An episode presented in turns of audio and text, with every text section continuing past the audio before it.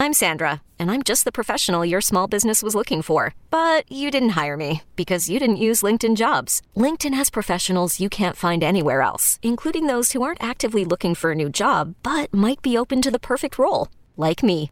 In a given month, over 70% of LinkedIn users don't visit other leading job sites. So if you're not looking on LinkedIn, you'll miss out on great candidates like Sandra. Start hiring professionals like a professional. Post your free job on LinkedIn.com slash recommend today.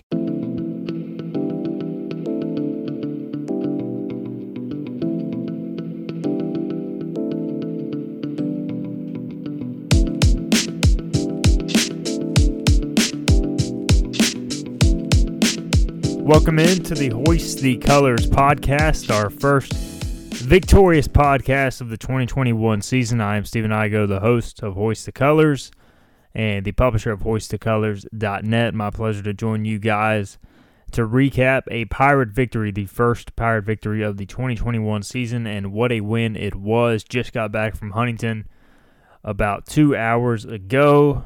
Long trip. Uh, shout out to Ronnie Woodward from the Daily Reflector. Tagged along with him. We rode together. He did the driving. I rode shotgun. Got some work done on the way back. We we obviously had a lot to discuss, and it was a quite a turn of events in that fourth quarter on Saturday night as East Carolina snatched victory from the jaws of defeat, trailing 38 21 with less than eight minutes to go, and they scored 21 unanswered to record a dramatic 42 38 victory in Huntington, a place that's always given ECU issues, even when they've had really good teams. Uh, but this Pirate football team finds a way to get it done, and there, there's no telling what a win like this can do, not only for the immediate future, but the long term future. I mean, we talk about momentum changing wins, and, you know, Ronnie and I, we interviewed Coach Houston after the game, and Ronnie asked a good question to Coach Houston. You know, was the was the season on the brink? You know, was this a season saving victory, season saving comeback? And I, I think in many ways it was. And, and yeah, Mike Houston's not going to say, hey, if we end up losing that game, you know, we, we're not going to have a successful season. But the, the odds are, were not in their favor in terms of the schedule going forward. I think everybody knew going into this three game stretch to start the year, the Pirates had to find a way to get at least one win on the board to have a realistic shot at a bowl game and reaching six wins. And – you know, they, they blew an opportunity against South Carolina in a very winnable game, in a game they probably outplayed the Gamecocks. But then today, or on Saturday, they really found a way to steal one and kind of make up for last week. So the Pirates now just one and two on the season, but man, one and two feels a whole lot better than 0 and three, especially when you're going into a very winnable game against FCS foe Charleston Southern. And if the Pirates can take care of business and finish two and two in non-conference play, it sets up a very important game against Tulane uh, to, with the opportunity to get a first three-game winning streak since the 2014 season. was looking up that earlier today, but of course, we'll see if they can take care of business against the Buccaneers. But more on that later this week. For now, we are going to recap this game. We've got a ton of questions to get to on the Hoist the Colors message board, but also going to give my first initial thoughts on the game here as we start off this podcast. There was so much that happened in this football game that it's really hard to recap all in one. So I'm I, made some bullet points here to go just through some key plays in the game, and I'm sure I'll leave some out because there's there's a lot that happened in this 42 to 38 victory by East Carolina. Um, great. It, was good to see. First off, ECU defer the opening kickoff. I thought, and you know they, they actually played pretty good defense on the opening series outside of letting the scramble drill get behind the secondary for a big play, but forced a field goal. Then on the first drive, uh, just some excellent uh, designs, some man beaters for uh, East Carolina's offense to get Tyler Snead open. Um, again, a Tyler Snead touchdown gets called back. I mean, how many times has that happened this year? A big play by Tyler Snead gets called back as he steps out of bounds. But then Holton Ahlers goes right back to him on a beautiful ball uh, over the safety to get the first touchdown of the, the ball game for ECU. Later, early in the second quarter, uh, Keaton Mitchell takes off on a uh, beautiful 88 yard touchdown run. And, you know, a lot of people ask, why does ECU run Keaton Mitchell and Rahjai Harris up the middle so much? Well, you're not going to go 80 yards on every run attempt, but for every time you get stuffed, there's also the possibility you gap one, somebody on the defense fills the wrong gap or takes a wrong angle, or you get excellent blocking, and all it takes is one error by the defense for you to spring that bad, bad boy, especially with Mitchell in the game. Um, you know, Rahjai has not had as much running room this year, but I think he's ran very tough. I think a big game is coming for him. He's caught the ball really well and contributed in that facet. Uh, obviously, Mitchell brings the electric speed to the table, and he's hit some home runs. You know, with the 63-yard catch in the opener, and now the 88-yard touchdown run. He finishes with 14 carries for 135 yards, and at that point, ECU had a ton of momentum. Marshall, of course, finishes the first half with all the momentum, though, until late in the period. Of course, uh, they were up 24 to 21, and I thought one of the more interesting calls in the game. And at the time, it seemed like a huge moment, and it turned out that actually was a big moment. ECU faced a fourth and two down 10 with just 18 seconds left from the Marshall nine yard line. I think everybody on social media was saying take the points, kick it, make sure you go into the half with some momentum. But I really felt like Mike Houston just based off what I, you know, some conversations I had over the past week, I felt like he knew his team needed a touchdown with the way the game was going and not just a field goal. Turns out he was right. He goes for it on fourth and two from the nine. It was a gamble. It took some balls. It paid off. CJ Johnson makes a sliding catch. A few plays later, Shane Calhoun makes a touchdown catch in the end zone. So ECU goes into the locker room down just three 24 21 instead of 24 17, and they get the ball to start the second half. Now, second half did not go. Uh, the middle eight, the, second part of the middle eight, which is the fast, the, the last four minutes of the first half and the first four minutes of the second half, had an opportunity to really go ECU's way. They have a nice drive to start the second half. Again, elect to go for it on fourth down. This time they run up the middle with Rahjai. Marshall plugs it up good, and the Pirates turn the ball over on downs. And Marshall then answers with a long scoring run on Rasheen Ali to make it 31 21. ECU unable to do anything offensively. The next series, Marshall scores again a few plays later. Uh, in between, or a few series later, in between that, Tegan Wilk had a key force fumble to prevent another touchdown from scoring. So it could have been worse. The deficit could have been even more. But e- either way, Marshall ends up going 38 21. And there was a period I'm trying to think back to it now. Yeah, early fourth quarter, where the Pirates had the ball deep in their own territory, really needing an offensive series to go right, needing some points, needing some momentum, and the offensive line just got ran over. And you know, this was not even Marshall really blitzing. This was just a four-man rush, and they just they beat ECU. They beat them soundly. You know, I tweeted out they were getting eaten alive, and on that series they were. You know, watch the tape. It was Marshall just whipped ECU up front that series. You're down 38 21. Ahlers was sacked, I think, on back to back plays or two times in three plays. And, you know, at, at that point, there was very little emotion on ECU's side, on the sidelines. The game, for all intents and purposes, appeared over. You know, you're talking early, early fourth quarter, down 17. Offense is kind of stalled out. Marshall's got all the momentum. 38 21. You know, I think at that point, the entire Pirate Nation was ready to fire everybody, replace Holton Ahlers as quarterback, and man, how it changed from that point forward. And um, kudos to the guys. You know, we've had a lot of complaints, a lot of complaints about, hey, ECU is down three plus scores in the fourth quarter. Why are they leaving the starters in? Why are they doing this and not getting the backups uh, some time? And you know, I, I've I've even said I would like to see Mason Garcia get in when if the game gets out of hand, and it was close to getting out of hand. It wasn't quite out of hand in that fourth quarter. Obviously, ECU came back so and completed it. You know, if Marshall would have scored another touchdown, then maybe it gets out of hand truly. But they elected to go for it on fourth down. They actually marched down the field, continuing to run their hurry up offense. They did not let off the gas at all, which I thought was interesting. Uh, and, and they they go down the field, go for it on fourth down, try the big passing play instead of taking the points or trying the points. Falls incomplete, and ECU at that point, you know, you could see a little momentum start to build on the sideline. Of course, you were still well down at that point, but um, little hope. You know, Marshall gave ECU some hope. They cracked the, the door open, and the Pirates took advantage. They start to go with some tempo offensively. Holt Ahlers gets into a rhythm, completes some nice balls, uh, gets some major catches from Rahjai Harris, Shane Calhoun, Audie Omotosho.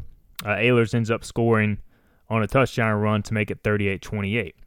So at this point, we're in the press box, uh, and we're you know we're about to head down to the field. We head down to the field around the five minute mark of the fourth quarter. Most away games because we, as reporters, have to get in position um, to do post game interviews, which are usually on the field and can happen quickly. And if you're not down there and you miss the elevator or whatever, you get caught up in the crowd, you can miss it. So 38-28, uh, you know, time ticking away. Marshall again is on the move, and I uh, I had basically an, an, article ready to go about ECU falling to 0 3, losing the game, and of course did not publish it. Just had to say because for clar- for clarity, if you if you follow me on Twitter, you probably see my tweet that I put out on uh, after the game. And as a sports writer, you're taught, especially this day and age where timing is everything. People want immediate news. Basically, you go ahead and write the game story as it's unfolding in terms of how it's looking. And at this point, with five minutes to go in the fourth quarter, it's looking like ECU is going to lose. So, you know, you have most of the article typed up, the headline, all that stuff ready to go. You know, I had that saved as I head down to the field and, you know, anticipating a potential Pirate loss. Of course, I did not publish it because the game was not over. But you're always ready for any scenario. Just like in baseball, if it's a 5 2 lead going to the ninth inning, you have an article ready to go in case it turns into a 5 2 final. Of course, you scrap the story if somebody hits a game time home run or, or there's a comeback. That's just part of being a sports writer. So, anyway, head down to the field, five minute mark. ECU struggling defensively. Ali pops off a, a couple of more big runs. Marshall down near the 20, inside the 20. And this time they elect to take the points, but Sanders misses a chip shot field goal. Again, anytime you have a big comeback, one of the teams has to make some errors to allow the other team to come back. Pirates take advantage. They hit some more monster plays offensively, get helped out uh, by some uh, some poor play on Marshall's side. But again, Omotosho with a big catch, Calhoun with a big catch, Holton with a run. Holton was uh, just on the money on his final few series. Pirates get down there. You know, we're on the field right in front of where Audie Omotosho makes uh, the the uh, touchdown catch, and they rule that he pushed off, which was ticky tack to say the least. I mean, you can call that on just about any back shoulder throw. I thought it was a perfectly placed ball, nice catch by Omotosho. Gets called back.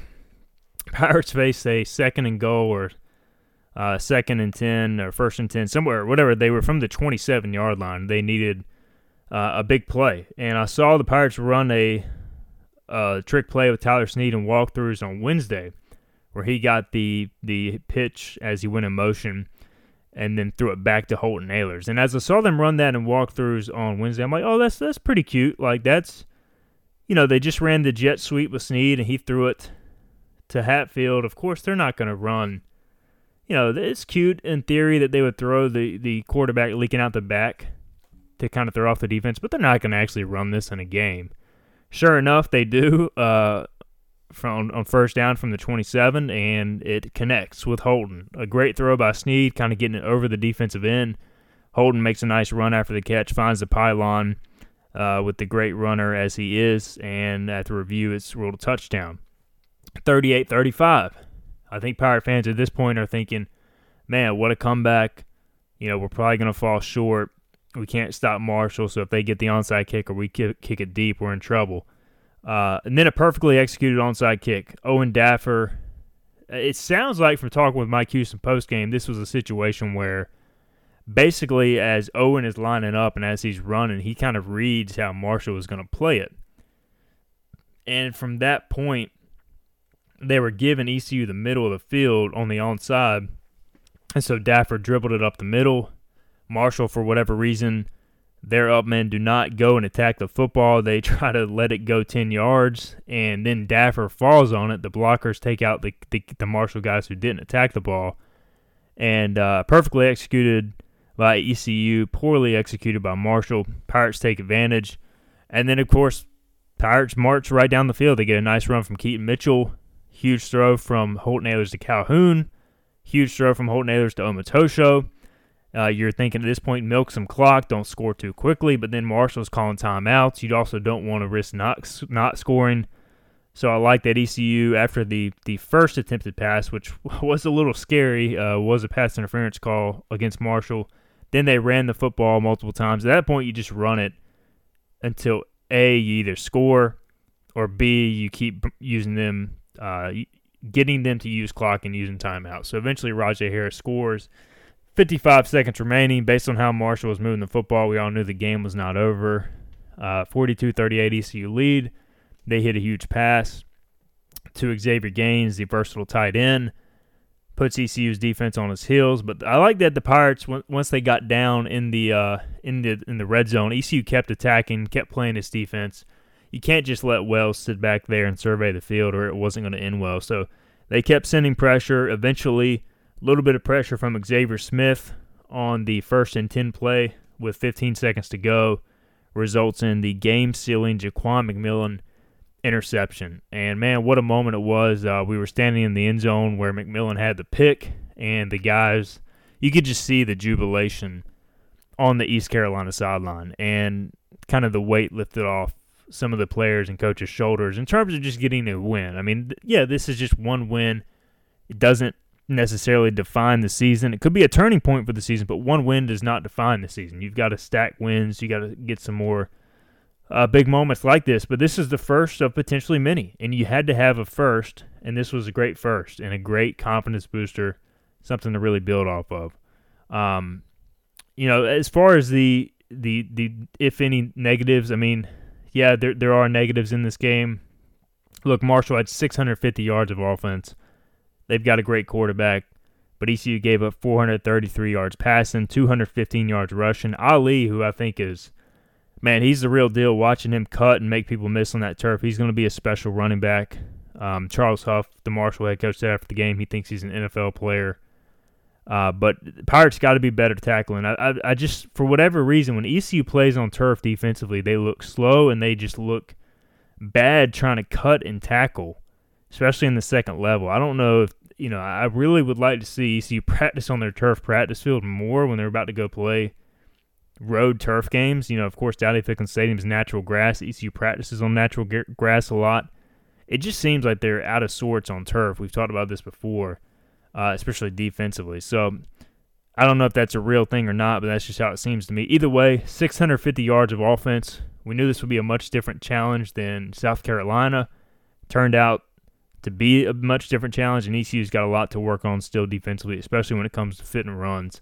You know, Grant Wells made some special throws at times that you just can't defend, and so you live with that. But ECU's got to be better against the run, and also just in terms of uh, not maybe not busting as many coverages. You know, there weren't a lot of bust, but there were a number in terms of giving up some easy yardage where guys could have played a little better coverage.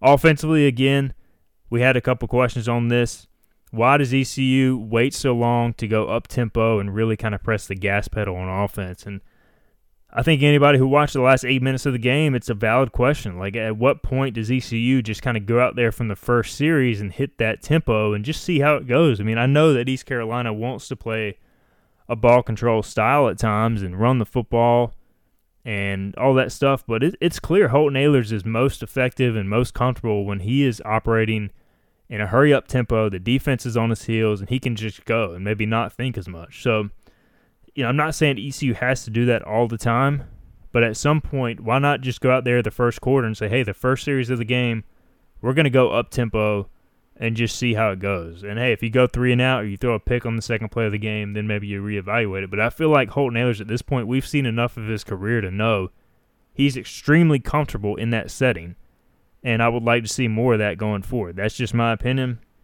and um, I feel pretty strongly about it, especially after seeing at field level just how comfortable he was and how comfortable the guys were making plays in that environment. Because I felt like Marshall was on his heels, and when you get up tempo, guys get tired. You can't adjust. You can't blitz as much um, defensively. So I, I just think it makes a world of difference.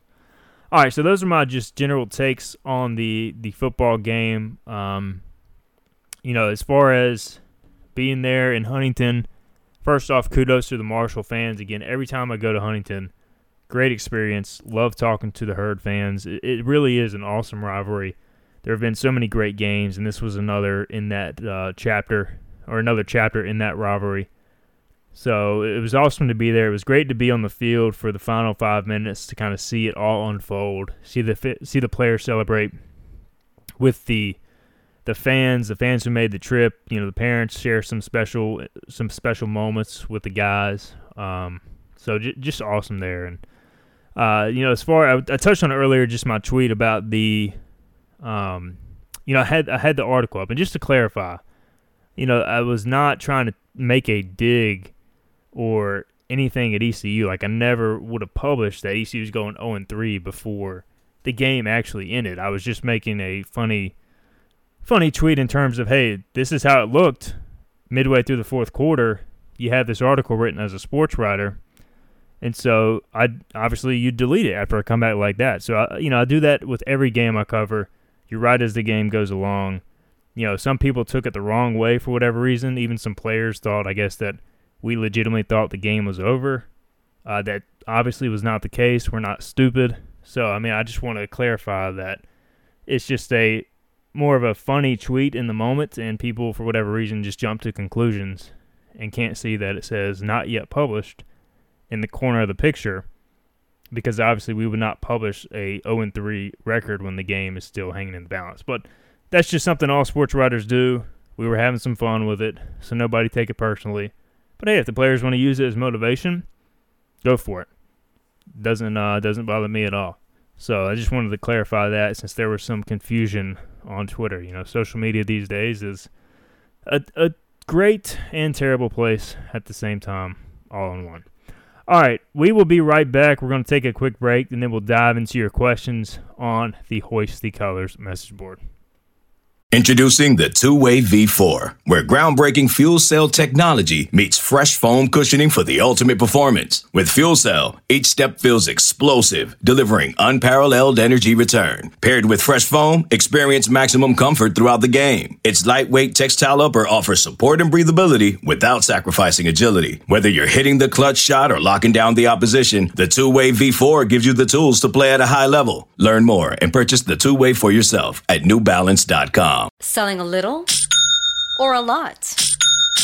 Shopify helps you do your thing, however you cha-ching. Shopify is the global commerce platform that helps you sell at every stage of your business. From the launch your online shop stage, to the first real life store stage, all the way to the did we just hit a million orders stage. Shopify is here to help you grow. Whether you're selling scented soap or offering outdoor outfits, Shopify helps you sell everywhere. From their all in one e commerce platform to their in person POS system, wherever and whatever you're selling, Shopify's got you covered. Shopify helps you turn browsers into buyers with the internet's best converting checkout, 15% better on average compared to other leading commerce platforms. And sell more with less effort thanks to Shopify Magic, your AI powered all star. Shopify powers 10% of all e commerce in the US. And Shopify is the global force behind Allbirds, Rothy's, and Brooklinen, and millions of other entrepreneurs of every size across 175 countries. Plus, Shopify's award winning 24 7 help is there to support your success every step of the way. Because businesses that grow, grow with Shopify. Sign up for a $1 per month trial period at shopify.com slash odyssey podcast, all lowercase. Go to shopify.com slash odyssey podcast now to grow your business, no matter what stage you're in. Shopify.com slash odyssey podcast.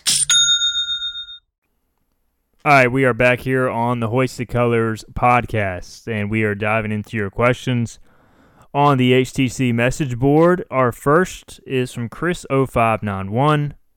He asked, "When will Mason Garcia be starting?" I'm I'm going to guess, Chris, that this is a a nice jab at the fans who were calling for Mason Garcia last week. And I listen, I asked Mike Houston last week because we were getting so much feedback. When's Mason going to play? I went on, you know, I gave my thoughts on it last week. You know, I still think he needs a full offseason as the projected starter to really get up to speed in the offense, kind of be the guy. I do agree Holton right now has the best, gives ECU the best chance to win.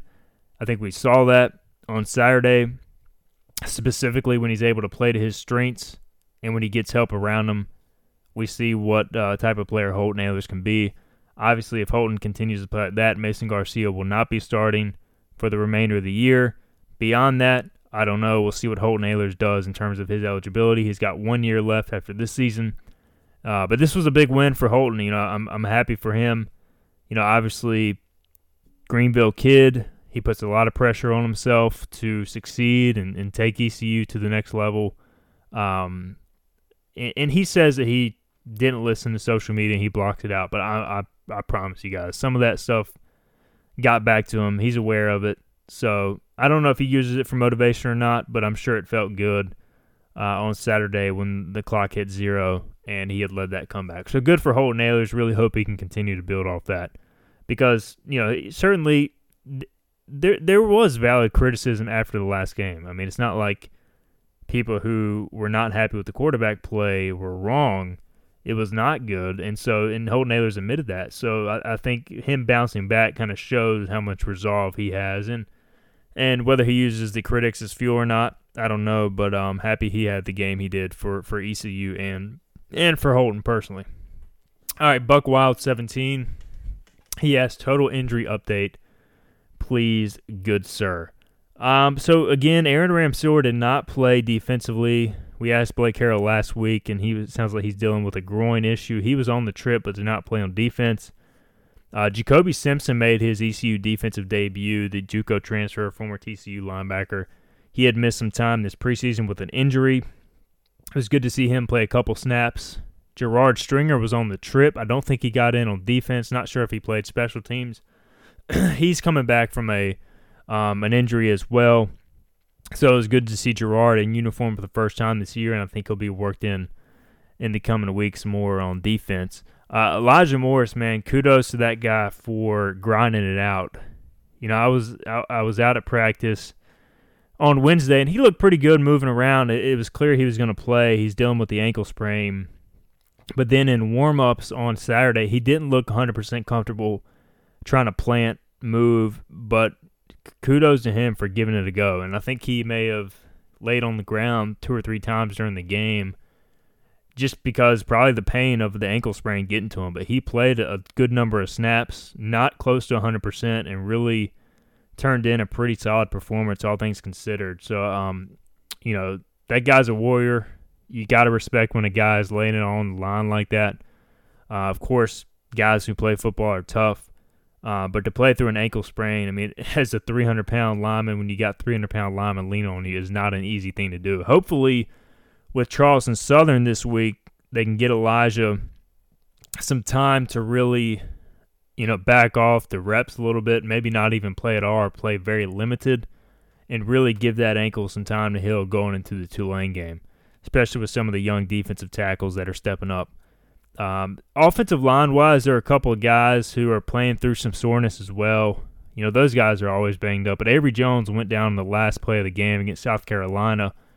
Uh, I think with a lower leg injury. He played a lot on Saturday, but then Trent Holler played on the final series and ended up playing, I think, 15 snaps at center. So it was good to see Trent get in there and perform well. You know, Avery, I don't think he's quite 100% right now, but he was battling Noah Henderson, he's dealing with some soreness as well. Uh, him and Rob Vanderland split time at tackle, and so at right tackle specifically. So those two guys will likely continue to split time as Noah works his way back. So those two guys battling through some injuries. You know, C.J. Johnson got hit hard on the sideline. Have no clue how that was not reviewed for targeting. We got uh, to tie this into our next question. Why wasn't targeting called on the hit on C.J. Johnson? Um, I have no idea why that was not called. Nor do you know the bigger issue I have is why was it not reviewed? They can review targeting even if it's not called on the field, and they had a freaking timeout to look at it and watching it on the big screen. It seemed clear that at least it was worthy of a review for targeting. The guy seemed to launch his helmet or shoulder pad right into CJ's face or the side of his helmet. What are we doing? I mean, if you're gonna have the rule that seems like an ideal time to look at that specific situation. So I did not understand that at all.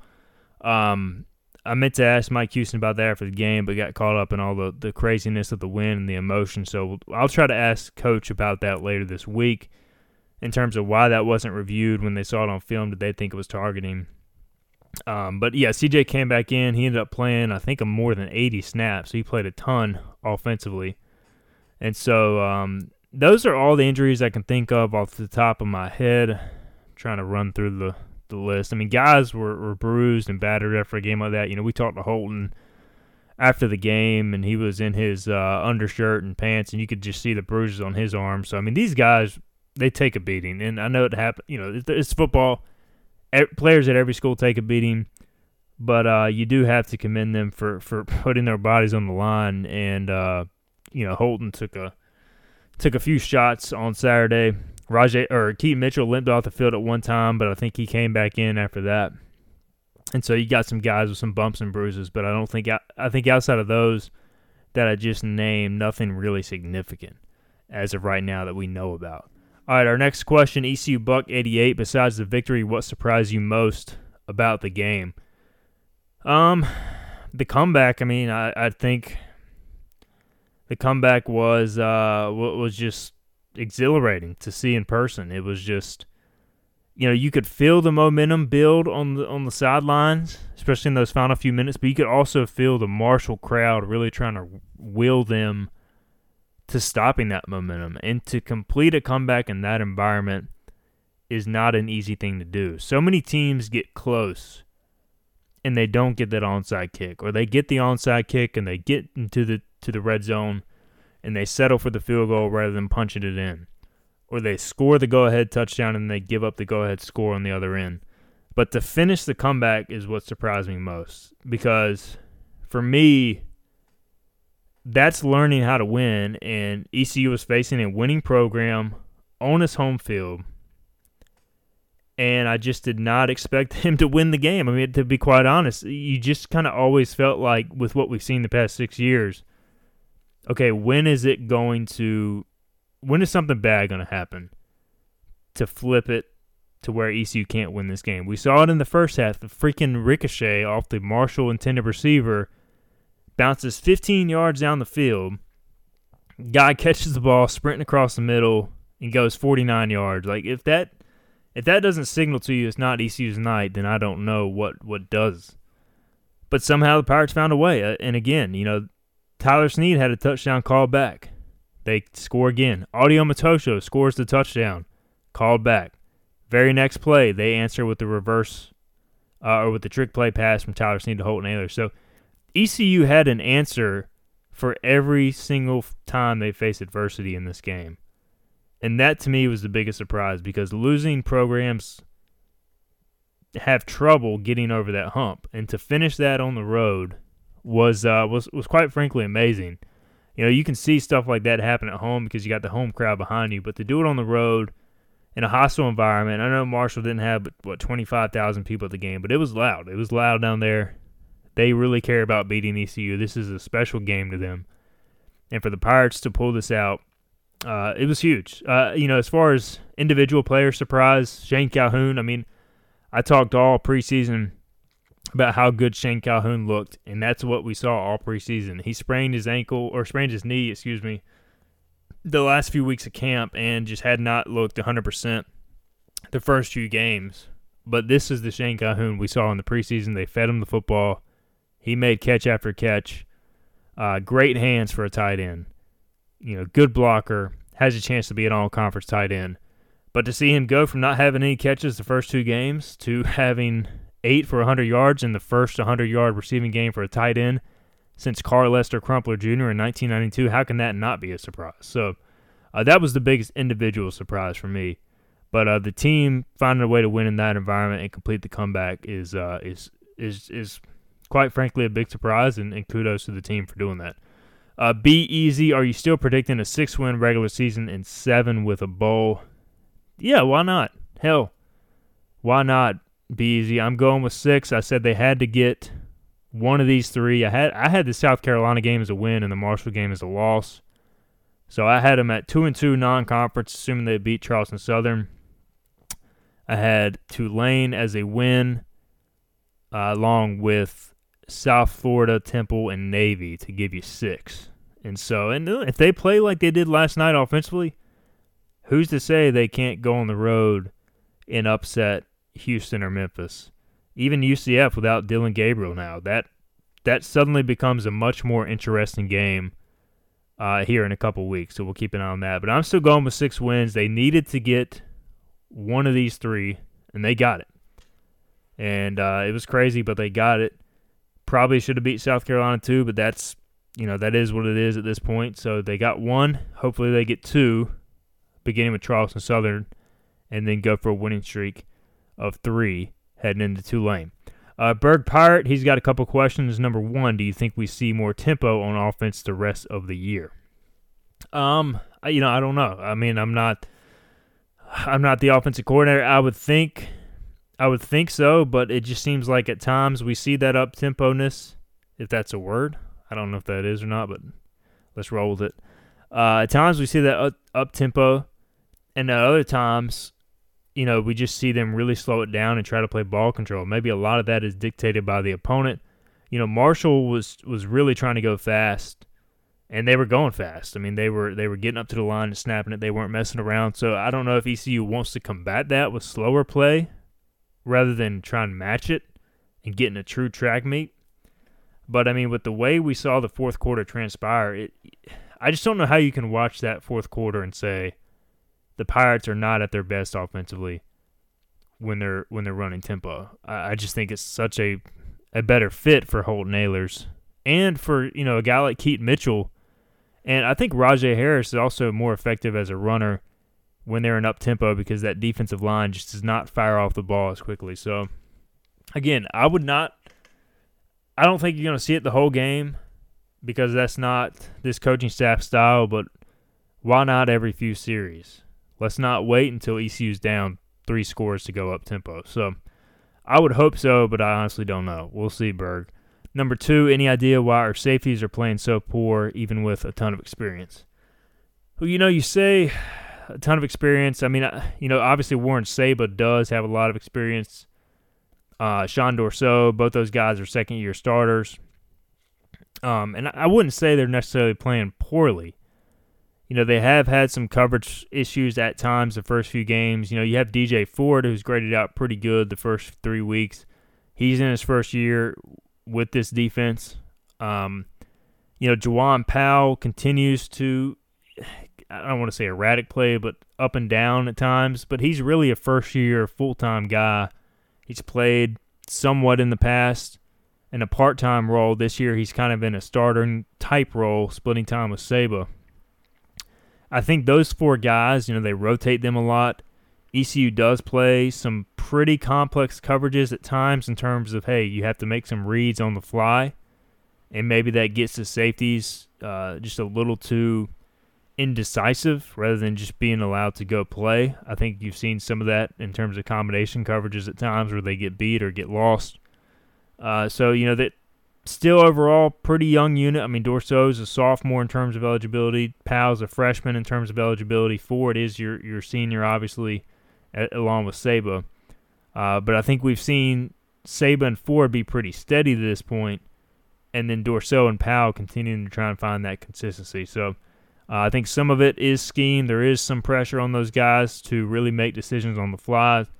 Other is just they need more game experience, especially the the young guys like Powell and uh, Dourseau. You know, he's kind of he played more boundary safety last year. He's played both boundary and free safety this year, so you know, kind of some different responsibilities at times. And hopefully, as the year goes along, he can continue to get more comfortable there. Also, with Teagan Wilk playing so well at Sam, if Gerard Stringer can get back, would really like to see more Teagan at boundary safety, and maybe even uh, you know I don't know if they want to go Teagan and DJ Ford on the field at the same time because because uh, DJ usually plays boundary, but that that might be your best combination is Jira at Sam, Teagan at boundary, and DJ Ford at, at field safety. But we'll see how it transpires, and I think they're still trying to figure out what exactly the best combination there is on the back end. Kiss my cast. Do, you, do we have any chance versus CSU? Um, great question, Kiss my cast. You know, to be to be quite honest, I went back through the game thread today, I always love going back to the game period because you know obviously you guys are emotional in the moment, as is everybody as we're watching the games. And uh, I think early fourth quarter, everybody was trying to figure out what would happen to the program if the Pirates went 0 4 with a loss to Charleston Southern. Man, how things have changed since then. Uh, yeah, I think ECU's got a, a pretty solid shot against the Buccaneers. I would venture to say they're going to be a 25, 30 point favorite. Uh, Charleston Southern lost to Monmouth 41 to 10 this past weekend. They did beat the Citadel 38 to 21 in a big rivalry game in the opener. So I think they've got a pretty solid program for the FCS level. Monmouth is ranked 20th, and so they're a quality FCS program, and they really took it to Charleston Southern. I mean, to be honest, ECU should win this game by four touchdowns if they execute properly, if not more. I mean, this should not be a contest, and this week's going to be a totally different challenge. Uh, you know, me and Ronnie were talking about this on the way back. Credit to him for making the point. ECU is not in a in a situation very often recently where you go into game week coming off a big high and now you're expected to take care of business against an inferior opponent. So this week will be a different challenge for the coaching staff. How do they approach it?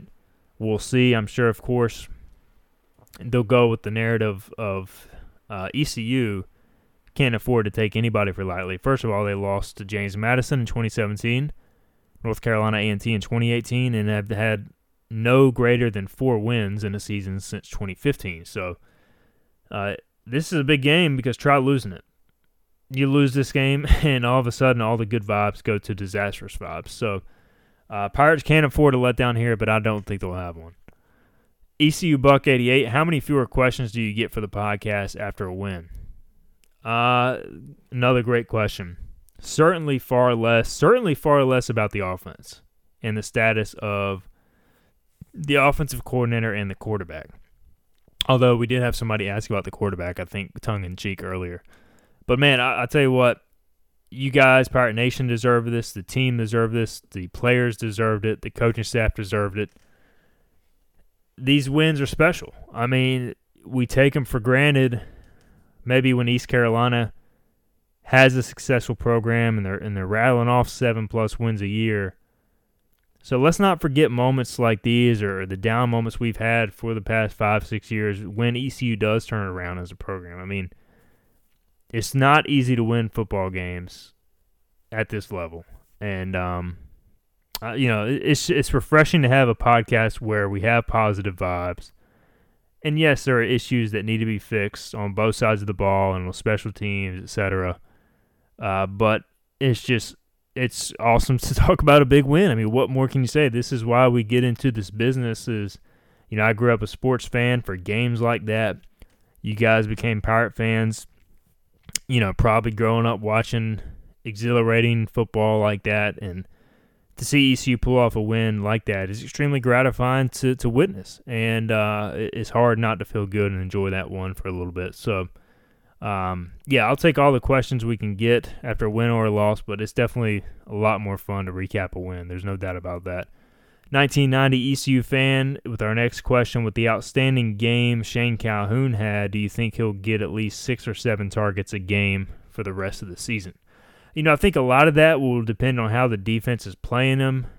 Marshall really was bracketing Tyler Snead, especially after CJ Johnson got dinged up. You know, they were making it after the first drive like a primary mission to take away Snead, and that left Calhoun in one-on-one coverage. And now that Calhoun is, is back to, I guess, 100% or close to it, he's now got the ability to elevate, catch the football, cut, catch the football on the fly. You know, the first few games, he just did not look 100% comfortable cutting and, and making plays on the move because of his knee. I think he's now back to what he can be, and you know maybe not all the way back. I think he had even more explosiveness in the preseason. So I, I think as he continues to get healthier, he'll get targeted more. Some of it will be dictated by what the defense is doing, but I do feel like he'll get at least a handful of targets most games. I mean, you just can't have an outing like that and then go back to throwing the football to him once a game. I mean, he caught every catchable target his way outstanding hands, contested catches, used his big body. Um, it was just great to see. Again, first 100 yard receiving game for uh, for an ECU tight end in 29 years. 29 years. That's special, guys. So, uh, congrats to Shane. You know, outstanding young man. Enjoyed covering him and getting to know him through his recruitment. Uh, so, uh, very happy for Shane. Good kid. A uh, few more questions here. Pirate 2021. Do you consider it more of an awesome comeback win by ECU or a complete meltdown from Marshall? Uh, great question here. You know, I said it earlier. No epic comeback can be achieved without a meltdown on the other side. That is the reality of the situation. ECU, give them all the credit in the world. They fought their asses off. They deserved this. They made the plays that were presented to them, and they went out and took it. Now, Marshall gave it away in several aspects as well. If let's say they make the let's say instead of going for a fourth down, they kick the field goal and make it.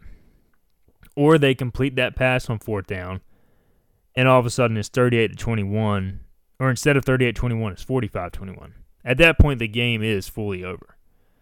So for them to not get the fourth down, then to miss a chip shot field goal, uh, to to bust a few coverages at times or not play coverages as they should have, you know, the ECU didn't have anybody running wide open. They made a lot of contested catches, but there were also a few issues in coverage from Marshall down the stretch. Um, you know, for them to throw a couple interceptions, ill advised. Grant Wells thrown into double coverage inside the ECU five yard line. You know, they finished with three turnovers to ECU's one. They fumble the ball going into the end zone.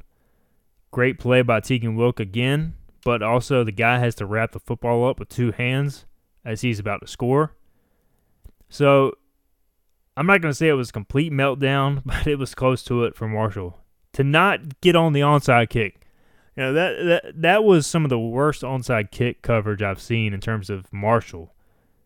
You know, you got two guys there who looked like they were scared to go get the football and they let the East Carolina kicker, Owen Daffer, great play by Owen, don't get me wrong, they let the East Carolina kicker beat them to the football. Uh, that is a lack of awareness and a lack of execution. So again, it took a, a awesome, tremendous effort by ECU, all credit in the world, but it did take a meltdown from Marshall. So it's a little bit of both. It definitely is. But ECU, the, the comeback would not have been possible without some tremendous execution on their side. There's no doubt about it. So I think it is a little bit of both. All right, our final question here. Quartermaster asked recruits' reactions. Um, what were they after the game? Yeah, I, I texted with a few of the recruits, but nothing major. Um, in terms of you know just their thoughts on the game, you know, a lot of them I doubt even probably could see it unless they got on Facebook to watch it. But um, saw a lot of guys liking tweets on Twitter, retweeting all the videos and stuff which is always good to see, you know, especially on Instagram.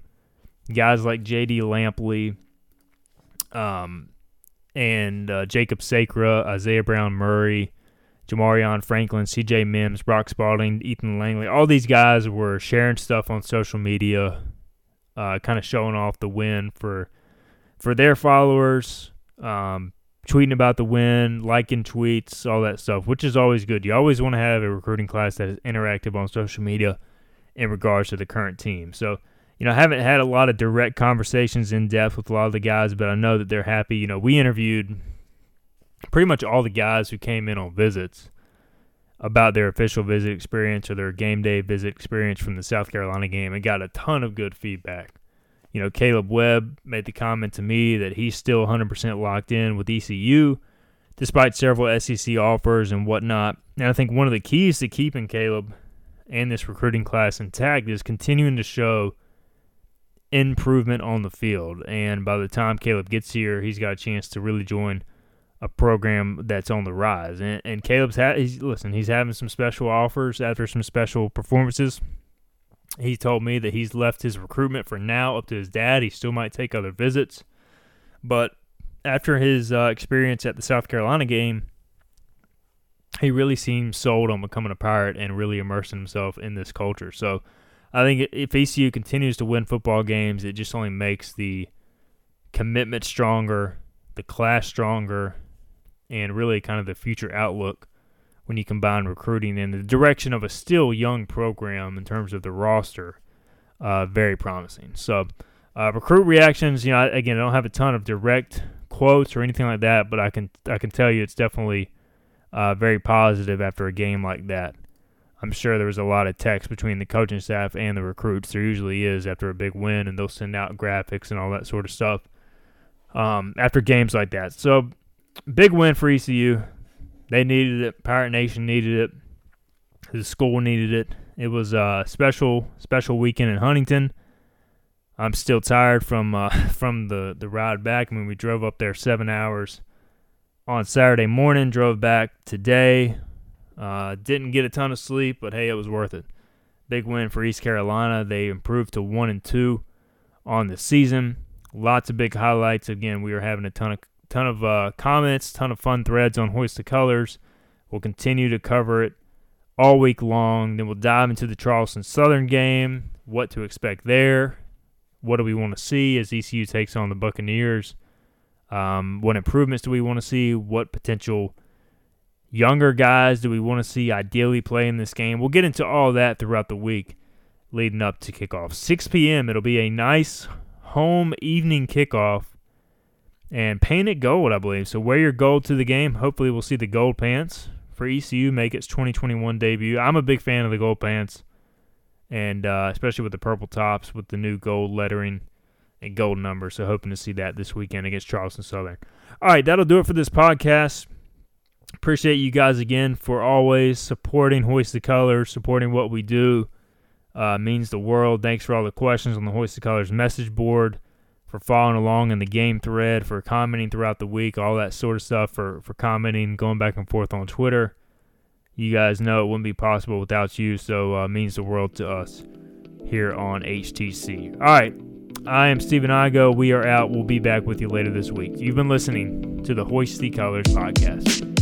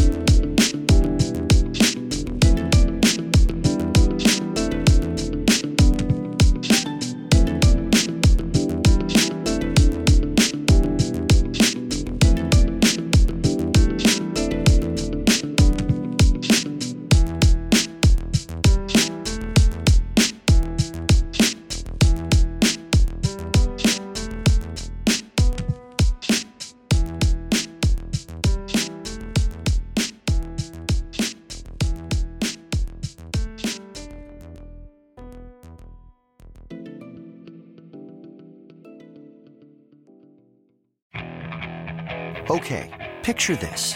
It's Friday afternoon when a thought hits you. I can waste another weekend doing the same old whatever, or I can conquer it. I can hop into my all new Hyundai Santa Fe and hit the road. Any road. The steeper, the better.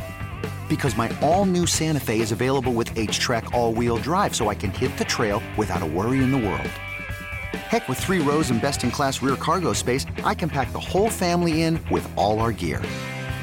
We've got available dual wireless charging for our phones, so we'll never lose touch with civilization, and we won't lose touch with the primordial power of Mother Earth. So, which is it? Waste the weekend or do something a little more epic? And conquer it in the all new Hyundai Santa Fe. Visit HyundaiUSA.com or call 562 314 4603 for more details. Hyundai, there's joy in every journey.